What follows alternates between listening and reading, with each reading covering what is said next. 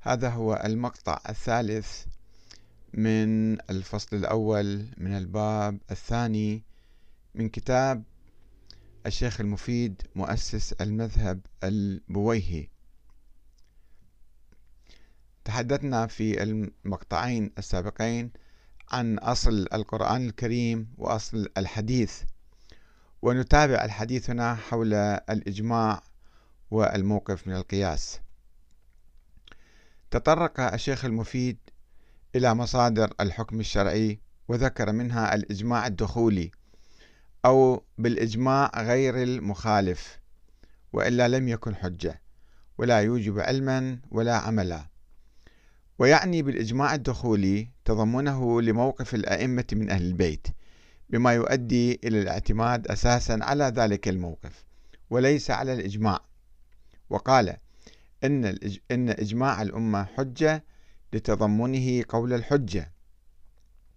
وكذلك إجماع الشيعة حجة لمثل ذلك دون الإجماع يعني بصورة عامة. والأصل في هذا الباب ثبوت الحق من جهته بقول الإمام القائم مقام النبي صلى الله عليه وسلم. فلو قال وحده قولا لم يوافقه عليه أحد من الأنام لكان كافيا في الحجة والبرهان وإنما جعلنا الإجماع حجة به وذكرناه لاستحالة حصوله إلا وهو فيه إذ هو أعظم الأمة قدرا وهو المقدم على سائرها في الخيرات ومحاسن الأقوال والأعمال وهذا مذهب أهل الإمامة خاصة. الموقف من القياس يشن المفيد وعامة الفقهاء الشيعة هجوما لاذعا ضد القياس واجتهاد الرأي الذي كان يقوم به الإمام أبو حنيفة وعموم الفقهاء السنة. بناء على حديث متواتر عند الشيعة عن زرارة بن أعين قال قال لي أبو جعفر عليه السلام يا زرارة إياك وأصحاب القياس في الدين فإنهم تركوا علم ما وكلوا به وتكلفوا ما قد كفوه. يتأولون الأخبار ويكذبون على الله عز وجل. قد تاهوا وتحيروا في الأرض والدين. وعن غير واحد عن أبي عبد الله عليه السلام قال لعن الله أصحاب القياس فإنهم غيروا كلام الله وسنة رسوله واتهموا الصادقين في دين الله عز وجل. ومن هنا يقول الشيخ المفيد فأما القياس والرأي فإنهما عندنا في الشريعة ساقطان.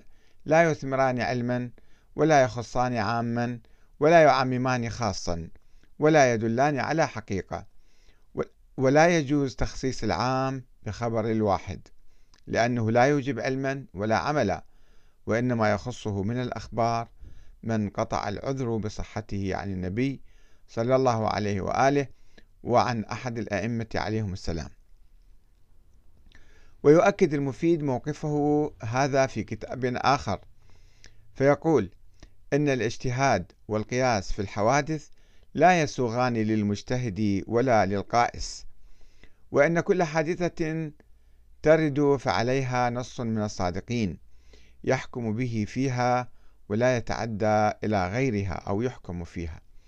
بذلك جاءت الأخبار الصحيحة والآثار الواضحة عنهم وهذا مذهب الإمامية خاصة ويخالف فيه جمهور المتكلمين وفقهاء الأمصار.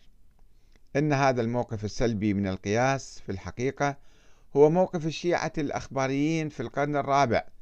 وحتى اليوم اعتمادا على الأخبار التي رواها الشيخ المفيد في الاختصاص وغيره في غيره من أن كل شيء موجود في الكتاب والسنة. أو أنه ليس شيء إلا وفيه كتاب أو سنة وأن أهل البيت يستخرجون حكمه من الكتاب أو من السنة الخاصة التي يتوارثونها فيما بينهم كالروايات الموجودة في الجفري والجامعة ومصحف فاطمة والتي يقال اشتمال هذه الكتب السرية على جميع الأحكام الكلية والجزئية. الموقف من المنهج الباطني. وهذا أصل مهم جدا في قراءة الأحاديث والمواقف والأحداث والتفكير بصورة سليمة خلافا لما كان يفعله الغلاة الباطنيون الذين كانوا يفسرون كل الأمور بصورة مقلوبة ويزعمون أن النبي محمد صلى الله عليه وآله وسلم لم يتوفى. وكذلك الإمام علي والإمام الحسين وبقية الأئمة الآخرين وبعض أبنائهم ويزعمون أيضا وجود أولاد لبعض الأئمة خلافا للظاهر من حياتهم. ومن أبرز مظاهر المنهج الباطني القول بالتقية الذي كان يعني قلب أقوال الأئمة وأفكارهم ورواية أقوال أخرى تتنافى مع مواقفهم المعلنة والثابتة. وقد اتخذ الشيخ المفيد هنا موقفا سلبيا رافضا للمنهج الباطني المستخدم من الفرقة الواقفية التي رفضت التصديق بوفاة الإمام موسى الكاظم وادعت هروبه من السجن واستمرار حياته إلى قرون لاحقة وربما حتى القرن الخامس الهجري في زمن المفيد. وقد اضطر المفيد لنقد عقيدتهم من أجل وصل حبل الإمامة الإلهية بعلي بن موسى الرضا والأئمة الباقين من أبنائه وصولا إلى القول بالعقيدة الاثنى عشرية.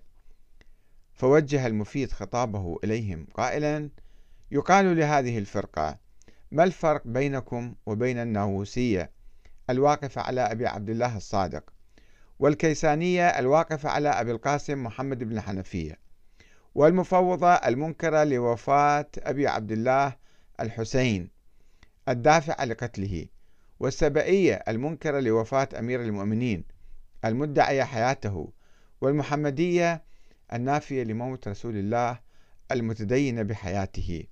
وكل شيء راموا به كسر مذاهب من عددناهم فهو كسر لمذاهبهم ودليل على إبطال مقالتهم.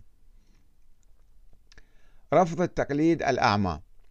وأخيرا فإن من البديهي أن يدعو الشيخ المفيد إلى الاجتهاد ورفض التقليد الأعمى. عفوا. حيث يقول المتعاطي لإبطال النظر شاهد على نفسه بضعف الرأي وموضح عن قصوره عن المعرفة ونزوله عن مراتب المستبصرين. والنظر غير المناظرة وقد يصح النهي عن المناظرة للتقية وغير ذلك ولا يصح النهي عن النظر لأن في العدول عنه المصير إلى التقليد والتقليد مذموم باتفاق العلماء ونص القرآن والسنة. قال الله تعالى ذاكرا لمقلدة لمقلدة من الكفار وذاما لهم على تقليدهم. إنا وجدنا آباءنا على أمة وإنا على آثارهم مقتدون. قال أولو جئتكم بأهدى مما وجدتم عليه آباؤكم؟ وقال الصادق عليه السلام من أخذ دينه من أفواه الرجال أزالته الرجال ومن أخذ دينه من الكتاب والسنة زالت الجبال ولم يزل. وقال عليه السلام إياكم والتقليد فإنه من قلد في دينه هلك. إن الله تعالى يقول اتخذوا أحبارهم ورهبانهم أربابا من دون الله فلا والله ما صلوا لهم ولا صاموا ولكنهم أحلوا لهم حراما وحرموا عليهم حلالا فقلدوهم في ذلك فعبدوهم وهم لا يشعرون. وقال عليه السلام من أجاب ناطقا فقد عبده فإن كان الناطق عن الله تعالى فقد عبد الله وإن كان الناطق عن الشيطان فقد عبد الشيطان. ولو كان التقليد صحيحا والنظر باطلا لم يكن التقليد لطائفة أولى من التقليد لأخرى. وكان كل ضال بالتقليد معذورا وكل مقلد لمبدع غير موزور. وهذا ما لا يقوله أحد فعلم بما ذكرناه أن النظر هو الحق والمناظرة بالحق صحيحة وأن الأخبار التي رواها أبو جعفر رحمه الله وجوهها ما ذكرناه. وليس الأمر في معانيها على ما تخيله فيها والله ولي التوفيق. هنا ينتظر الشيخ ينتقد الشيخ الصدوق آه، على رفضه للاجتهاد أو آه، يعني آه، التمسك بعدم النظر.